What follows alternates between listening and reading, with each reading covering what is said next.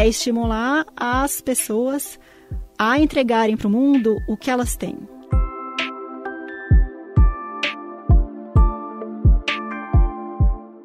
Oi, gente, estamos de volta e o episódio de hoje vai dar uma mãozinha para quem sonha em fazer parte do universo de mulheres que empreendem. Sabe que o último levantamento do IBGE mostra que mais de 9 milhões de mulheres estão à frente de negócios no Brasil. E a gente sabe que para fazer parte desse número, a gente tem que enfrentar não só os obstáculos práticos de negócio, mas também muitos monstros. Alguns, como o medo, que nos travam e não nos permitem dar o primeiro passo ou os próximos passos.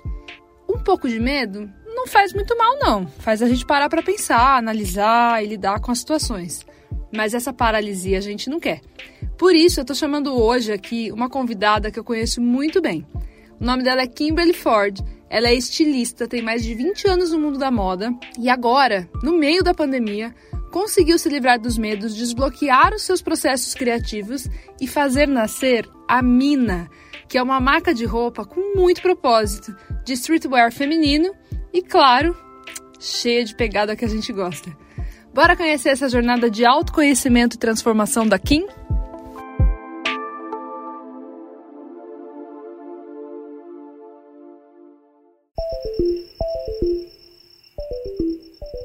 Oi, Kim. Antes de tudo, obrigada pela sua participação com um tema tão bonito.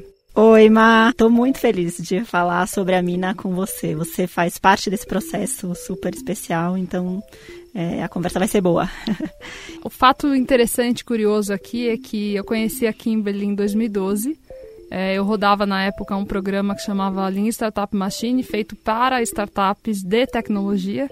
E naquela ocasião a Kimberly me escreveu pedindo mentoria para um negócio de moda e tecnologia e foi assim que essa história toda começou. Então eu vi a sua trajetória, né, que começar em 2012 em busca daquele outro negócio e vi agora a Mina nascer em meio à pandemia com tanto propósito. Então o convite é justamente para você contar essa trajetória de criação de uma marca com bastante propósito.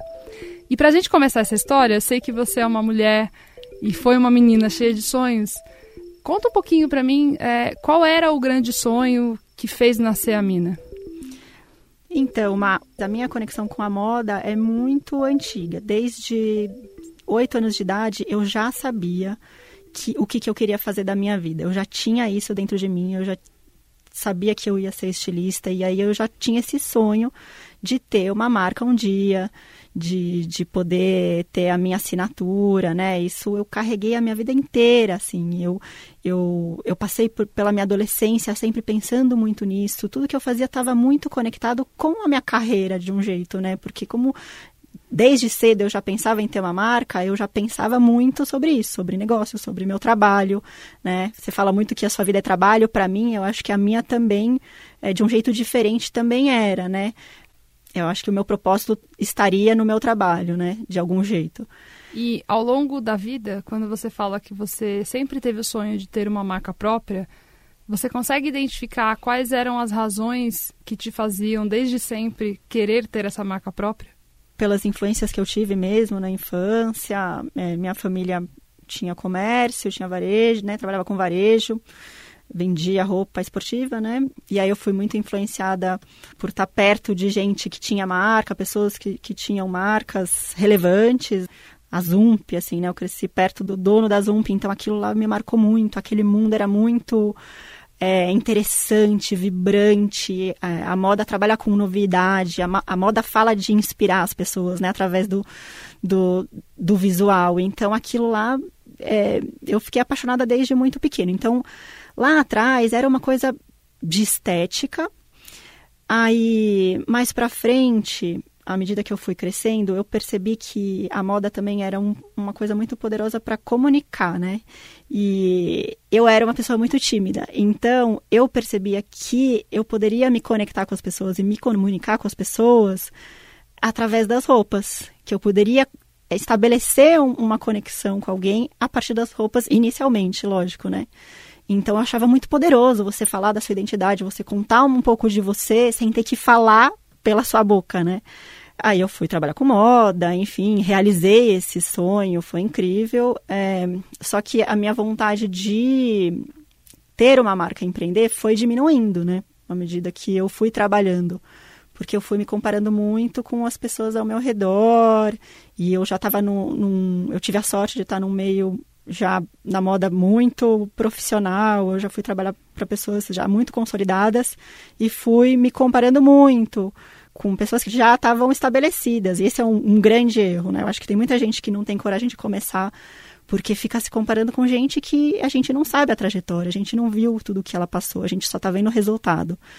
Então isso deu uma travada no meu sonho. Aí eu deixei isso em stand-by, continuei trabalhando com moda, mas sem ter esse desejo de fazer uma marca. E eu acho que me reconectei com a vontade de fazer de fato uma marca na hora que eu percebi que ela não poderia ser só uma marca de roupa e que não poderia ser só simplesmente uma experiência estética, que ela tinha que carregar um propósito, que ela tinha que contar alguma história e fazer alguma diferença na vida das pessoas.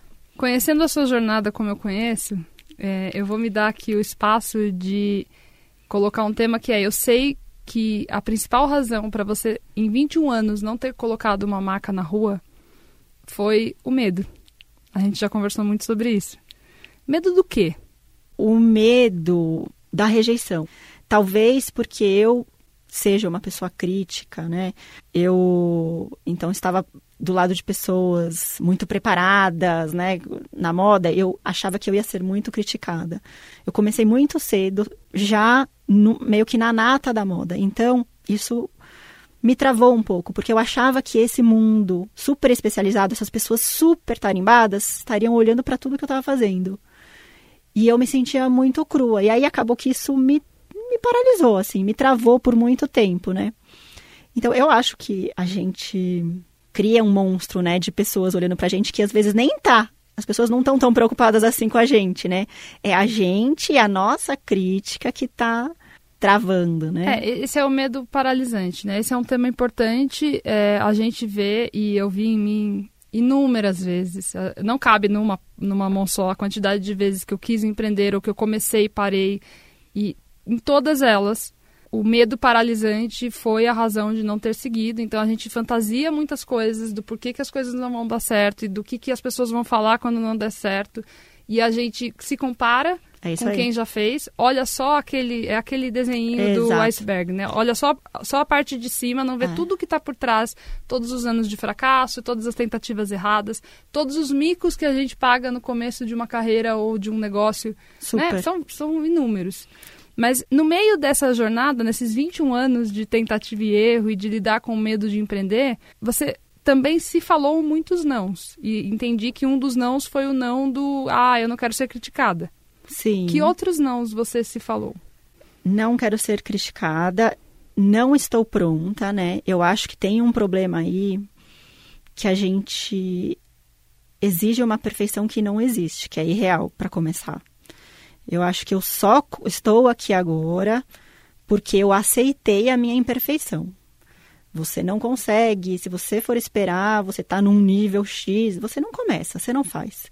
Se você não está disposto a fazer coisas que de, vão dar errado, você não vai começar.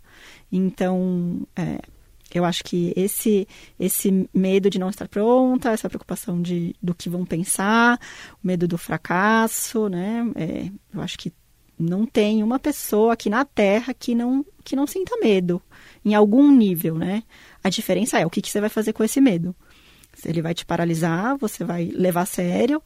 É, e eu acho que demora um tempo, né? Eu acho que só a maturidade que faz a gente entender que o medo faz parte e ele vai estar lá. E acho que tem um tema aí, de novo, que é o, te, o always beta, né? A gente trabalha isso muito comumente dentro de startup, mas a gente trabalha isso muito pouco em outros segmentos. Uhum. E a ideia do always beta, eu estou sempre em teste, é eu nunca estou pronto. Que está ligado com o outro jargão das startups, que é o get out of the building, né? O que, que, é isso? Sai, sai das quatro paredes. Porque quase sempre aquilo que você passa dentro das quatro paredes construindo, por mais que seja uma marca de roupa, uhum. é, se você não vai para a rua, você não percebe Sim. a real de como as coisas são. E as coisas nunca estão tão prontas. Tem, Nunca. tem uma frase que eu falo para todos os colaboradores que me procuram, dizendo: Mas eu não tô pronto para fazer tal coisa. Eu digo: Você nunca vai estar, só depois que Exato. você fizer.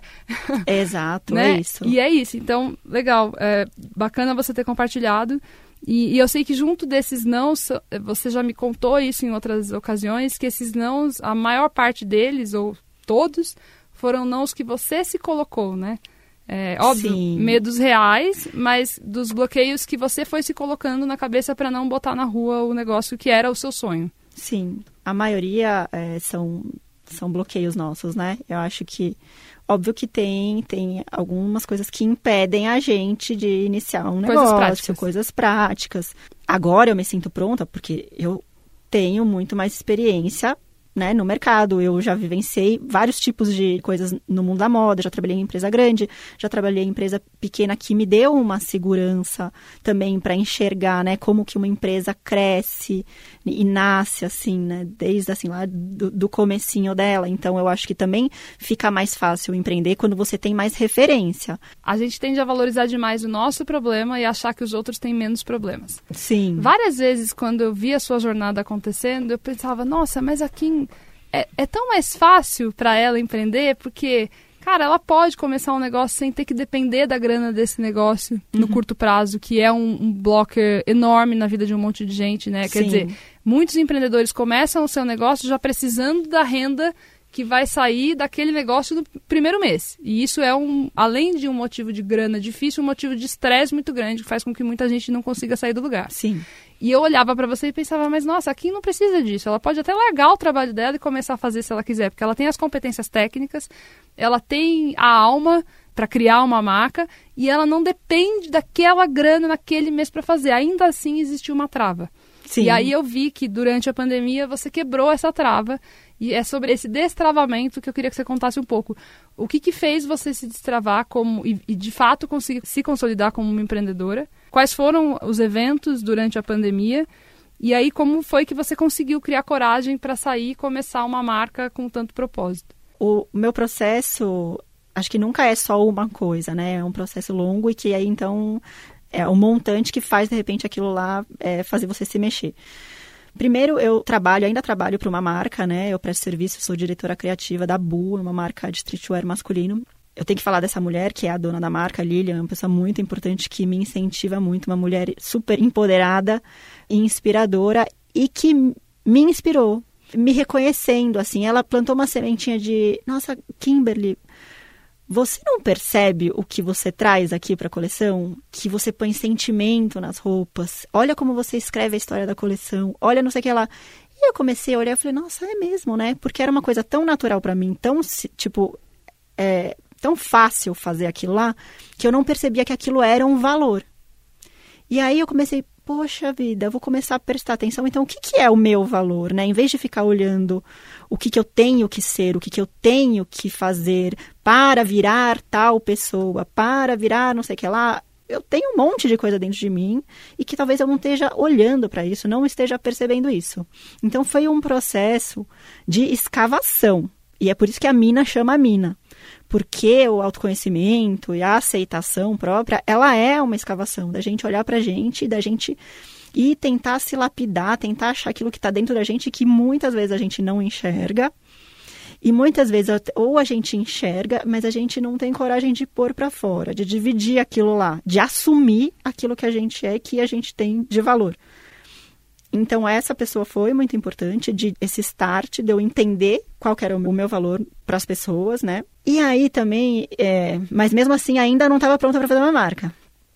Aí outras coisas foram acontecendo. Aí eu, com todos esses anos, toda essa experiência que eu tinha na moda, eu ficava muito inconformada que eu via pessoas ao meu redor que não tinham metade da bagagem que eu tenho de moda fazendo uma marquinha de camisetas. Vendendo camiseta, vendendo coisa, produto, roupa. E eu olhava e falava, meu, eu não tô acreditando que essa pessoa tem coragem, eu não tenho. E eu tô aqui, eu não consigo vender quatro camisetas. E ela tá vendendo. Pausa para um comentário. Vocês se lembram do episódio número 1, um, quando a Marina falou que a inveja não é nem boa nem ruim, a inveja é só uma emoção e que se a gente trabalhar bem trabalhada ela pode ser boa? Esse é um exemplo de inveja bem usado. É como assim alguém está fazendo e eu não? O que, que eu tenho que fazer para colocar uma marca para fora? Sim. Uma pessoa com as competências técnicas, com experiências e habilidades. Sim. Marina Gaudêncio ia amar esse exemplo. Sim. Eu já li um livro que fala sobre isso, para você entender o seu propósito e o seu processo, às vezes vale olhar para as pessoas que você inveja e entender o que, que te incomoda tanto. Por que, que você olha tanto para aquela pessoa? E isso também já tocou várias coisas em mim. Falou, pô, eu tô olhando para aquela pessoa porque ela trabalha com criatividade. Será que eu estou trabalhando com a minha criatividade tanto quanto eu deveria? Então, assim, concordo totalmente com esse lance que você falou que é uma inveja boa. E aí isso vira inspiração. Isso Beleza, vira inspiração. então a gente entendeu que é, você tinha os seus medos e você foi escavar a você mesma para entender o que, que, o que você precisava fazer para ter coragem de colocar para fora o que você já tinha maduro dentro de você como uma empreendedora na área de moda. Qual, Exato. qual foi esse processo de escavação? Eu sei que ele foi durante a pandemia. O que, que você buscou de ferramenta? O que, que te fez ter coragem de começar? Esse meu inconformismo, né, com as pessoas ao meu redor fazendo enquanto eu estava parada, né? É, foi o começo, mas aí eu entrei num um processo que não dá para não falar, que foi de terapia, que então foi também é, desanuviando algumas coisas na minha cabeça e simplificando certas coisas, certos monstros sobre empreender. Então, que eu achava, então, que, meu, vou ter que fazer, nossa, minha marca, putz, vai ter que ser a Elos, sabe assim, tipo, vai ter que ser, sei lá que marca, vai ter que. Não, não tem que ser. Pode ser uma marquinha pequena, tá tudo certo. Pode ser quatro camisetas, não tem problema. E daí que eu tenho 20 anos na moda, eu posso fazer pequeno, eu, eu tenho que fazer do meu jeito, eu tenho que fazer como dá, ponto. Eu comecei a, a trabalhar isso dentro de mim. E aí eu passei um curso de inteligência emocional que é muito criticado, mas que para mim fez muito sentido e foi sim transformador. Com o que, que você se deparou que depois, quando você pegou essa, esse elemento e transformou e trouxe a luz para esse elemento, né? Que a gente fala que tudo que é a sua pior defeito também é a sua melhor qualidade. Você encontrou com alguma coisa nesse curso que você virou o lado e nasceu a mina. O que, que foi? Eu entendi que eu tinha que mostrar essa minha vulnerabilidade, falar disso, não ter medo de mostrar a minha sensibilidade, todo o meu lado, e que aí me deu o clique que a minha marca tinha que falar sobre isso. Que então, se aquele processo todo de 20 anos chegou num momento que me transformou, que talvez tivessem outras pessoas que precisariam dessa transformação. E aí também veio uma coisa que também faz parte disso, de, de aceitação, que é sobre isso que eu falo muito na mina, que não é só esse empoderamento, ah, Mulher Maravilha. Eu acho que é outra parada. É o lance se entender e se aceitar do jeito que você é. Então tá, eu tô falando de mostrar valor para as minas e de falar pra, da jornada delas, para elas se abrirem para a jornada delas de autoconhecimento, desenvolvimento. Significa que eu tô pronta? Não, não significa. Mas eu posso falar do meu jeito, o que eu tenho para falar. Então assim, é estimular as pessoas a entregarem para o mundo o que elas têm. E parar de ficar esperando a hora que elas vão ter uma coisa melhor. Entrega o que você tem. O que eu tenho é isso, gente.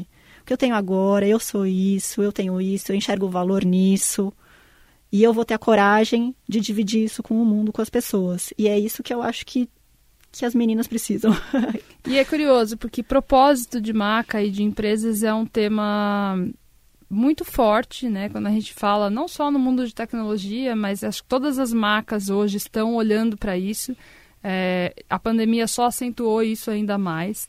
E o que você está trazendo aqui, é, de certa forma, tá, tá lá também registrado no Teoria U, que é um livro do Otto Scharmer maravilhoso, profundo, super profundo, é, e justamente sobre a criação da inovação que entrega o valor real para o consumidor, né?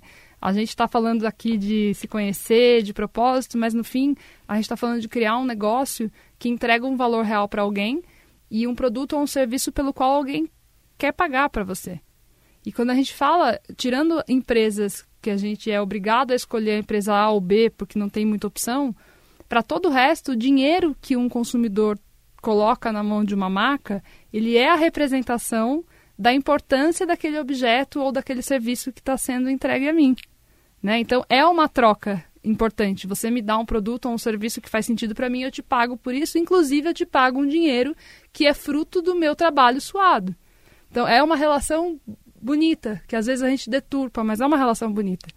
E o que você está me trazendo, e que eu tô aqui arrepiada de ouvir, é em você se conhecer entender a sua luz e sombra, você trouxe luz para uma questão que era você se aceitar e traduziu isso numa marca que, que traz para fora para várias mulheres não o empoderamento, mas a autoaceitação. É isso. Para mim, eu falo de três palavras-chave que me estimulam a fazer a mina: liberdade, aceitação e sororidade. Quando você lança uma marca que está escrito sim, ela pode, né? Em É inglês tá yes she can. Yes, she Só can. que você está fazendo é lembrando para ela que ela mesma pode, e uma lembrando a outra que a gente pode, né? Que todas nós podemos o que quer que a gente queira. Exato, que ela pode e não tem que ser, nossa, ela pode revolucionar o mundo, porque às vezes isso parece parece esse, esse papo É de empoderamento fica pesado nas nossas costas. E não é por aí, é tipo, gente, é, gente, vamos vamos fazer o que a gente pode aqui, ó, para minha colega aqui do lado, pro meu vizinho, eu posso fazer uma coisa que vai transformar o dia dele, e não é nem a vida.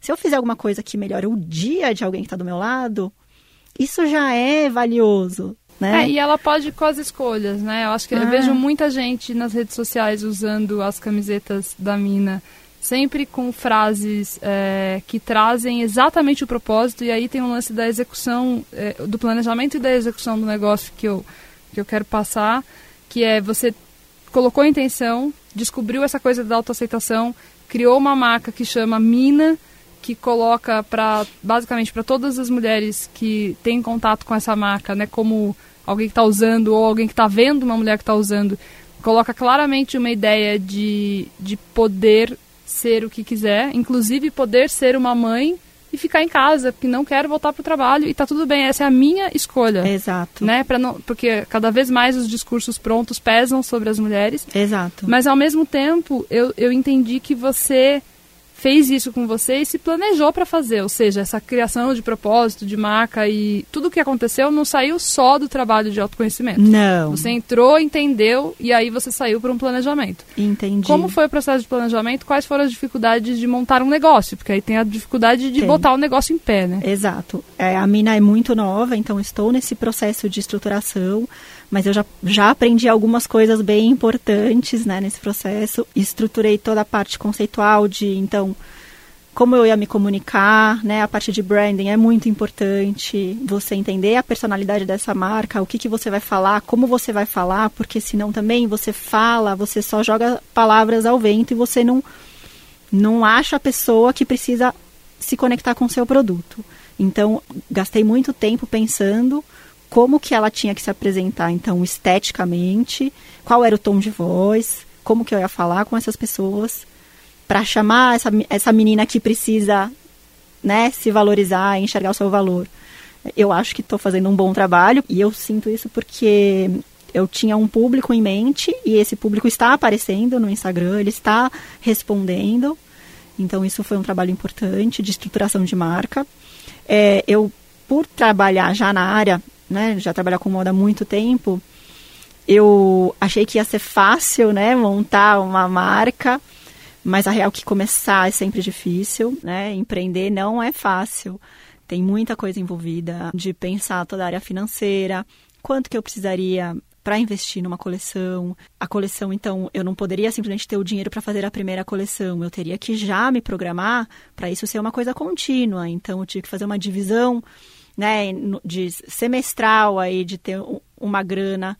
Caso o, eu não tivesse o retorno financeiro tão rápido, né? Eu também me organizei para conseguir fazer isso enquanto eu estou trabalhando. Então, também eu tenho uma condição de privilégio de estar empregada enquanto eu invisto nesse sonho, invisto na minha marca.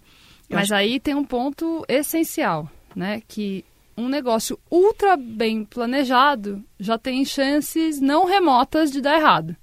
Se você entra num negócio sem planejar nada, sem olhar para número, sem, sem abrir uma planilha, não existe empreendedor sem abrir uma planilha. As chances de o negócio dar errado são enormes. Muito maior, exatamente. É óbvio que a gente faz projeção de quanto tempo a gente vai levar para é, ter o retorno daquilo que, que investi. Eu ainda não tive o retorno 100%, mas isso está dentro da minha programação. Eu sabia.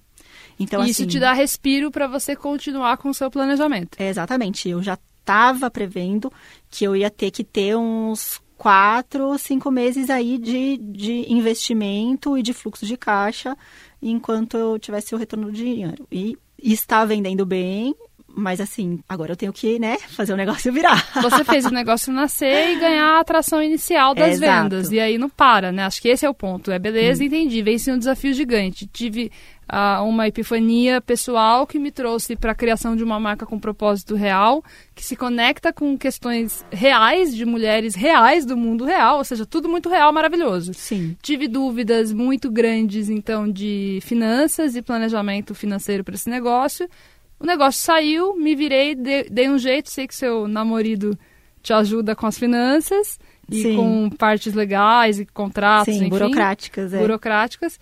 E agora o negócio tem que continuar. E empreender é isso, não acaba quando é. você lança o negócio, pelo hum. contrário, só começa. Exatamente. Agora é o desafio comercial, então, porque de produto foi a parte mais fácil, eu sabia fazer produto. Né? Pensar no branding também já era uma coisa mais próxima do meu universo. Agora é captar cliente, é me conectar, é, é pensar. É, eu vou vender no atacado? Como que eu vou crescer rápido? Eu quero crescer rápido ou eu não quero crescer rápido? Eu vou é, comprometer minha margem? Então, eu penso muito sobre isso. É a hora de eu comprometer minha margem é, e vender num preço mais baixo para o atacado e vender em grande escala? Ou não? É melhor eu pegar esse dinheiro é ter uma margem maior e investir em marketing digital e fazer um negócio só para o varejo. Então agora são todos esses testes. Perfeito. Agora é a hora, agora fica sério, né? E essa é a chuva de realidade que a gente precisa trazer, principalmente para os empreendedores que são criativos e que nascem como empreendedores de uma ótica de criação. No seu caso, eu sei que você faz ilustração, faz ilustrações ainda, Isso. desenha, pinta, borda. É. é. Tinha toda a alma artista do ponto de vista de moda, mas precisou desenvolver o outro lado, está desenvolvendo o outro lado, e essa é a realidade. Por mais que a gente fale de uma empresa com propósito, com alma, tem que viver a vida real, tem, tem que se planejar e tem que desenvolver todos os bloquinhos do, do Canva, do modelo de negócio para o negócio funcionar. Exato, tem que viver, tem que mexer em muita tabela de Excel, tá? Mesmo trabalhando com criatividade. Não dá para ser uma coisa só, principalmente quando você está sozinho numa empresa é, pequena. Exatamente, sou eu comigo mesmo. O, o meu namorado me dá um apoio, mas é um apoio. Quem tem que ir lá fazer, fazer acontecer, sou eu. Se você tivesse agora uma varinha mágica que pudesse realizar três soluções para problemas que você teve no processo de criação da sua empresa, quais seriam essas três soluções que você criaria agora com o conhecimento que você tem? O que, que você se daria de presente? Um preparo de marketing digital, que eu acho que hoje em dia é fundamental. Uma empresa sem, sem ter esse conhecimento de marketing digital não, não vai para frente. É, acho que está quase que na base da, da, da pirâmide de prioridades, assim. E é, a parte de fornecedor, eu acho que poderia também colocar. Eu tive problema com o desenvolvimento de produto, por mais que tenha sido minha área, porque acontece uma coisa: quando você é pequeno, você tem que trabalhar com gente que vai entender o seu tamanho. Então, achar que só porque você tem contato, você tem experiência lá no mercado, não significa não que você funcionar. não significa que você está pronto para empreender. Não uhum. significa que você está pronto para fazer sua marca. Tem um, um longo caminho aí no meio, né? Mais alguma coisa? Eu falei dois? Ficou sobrando uma varinha Ficou mágica. sobrando uma varinha mágica. É. Pega esse seu terceiro pedido de varinha mágica que você não usou para você. O que, que você entrega para uma pessoa que está querendo empreender, que vem de área criativa tá. e que tem os desafios que você já deve imaginar quais são, porque você passou por, por muitos. O que, que você daria de presente para essas pessoas? Eu acho que um prepara um curso na área financeira estratégica. Tem que ter a parte de, de gestão financeira, tem que ter. Isso Sim. é maravilhoso, minha gente. Eu vi uma pessoa de moda, criativa, ilustradora, falar que daria um curso de gestão financeira para pequenos empreendedores. É muito amor. É isso. É isso, gente. Eu agradeço demais a sua participação. Obrigada. Essa história de vulnerabilidade, de colocar luz é, em você e trazer essa questão tão importante para tantas mulheres, né? É isso aí. Espero que eu consiga colocar luz em muitas mulheres e que elas se coloquem luz, na real. É ajudar a achar o, o plug da tomada. É só é, isso exato. que você está fazendo. A luz está ali, é só iluminar. Muito bom, obrigada. Espero que vocês também tenham gostado e encontrado formas práticas de fazer o negócio de vocês funcionar. Obrigada, Marina. Muito obrigada pela oportunidade. Adorei contar minha história. Espero que essa história seja uma sementinha aí dentro das pessoas que estão com cheias de sonho e pensando muito. Espero que isso faça a diferença aí para a vida de alguém. É o que a gente sempre fala e sempre vai falar por aqui: sonhar, planejar e agir. Não dá para fazer só uma coisa, fica manco, né? Não dá, não dá. Pois é.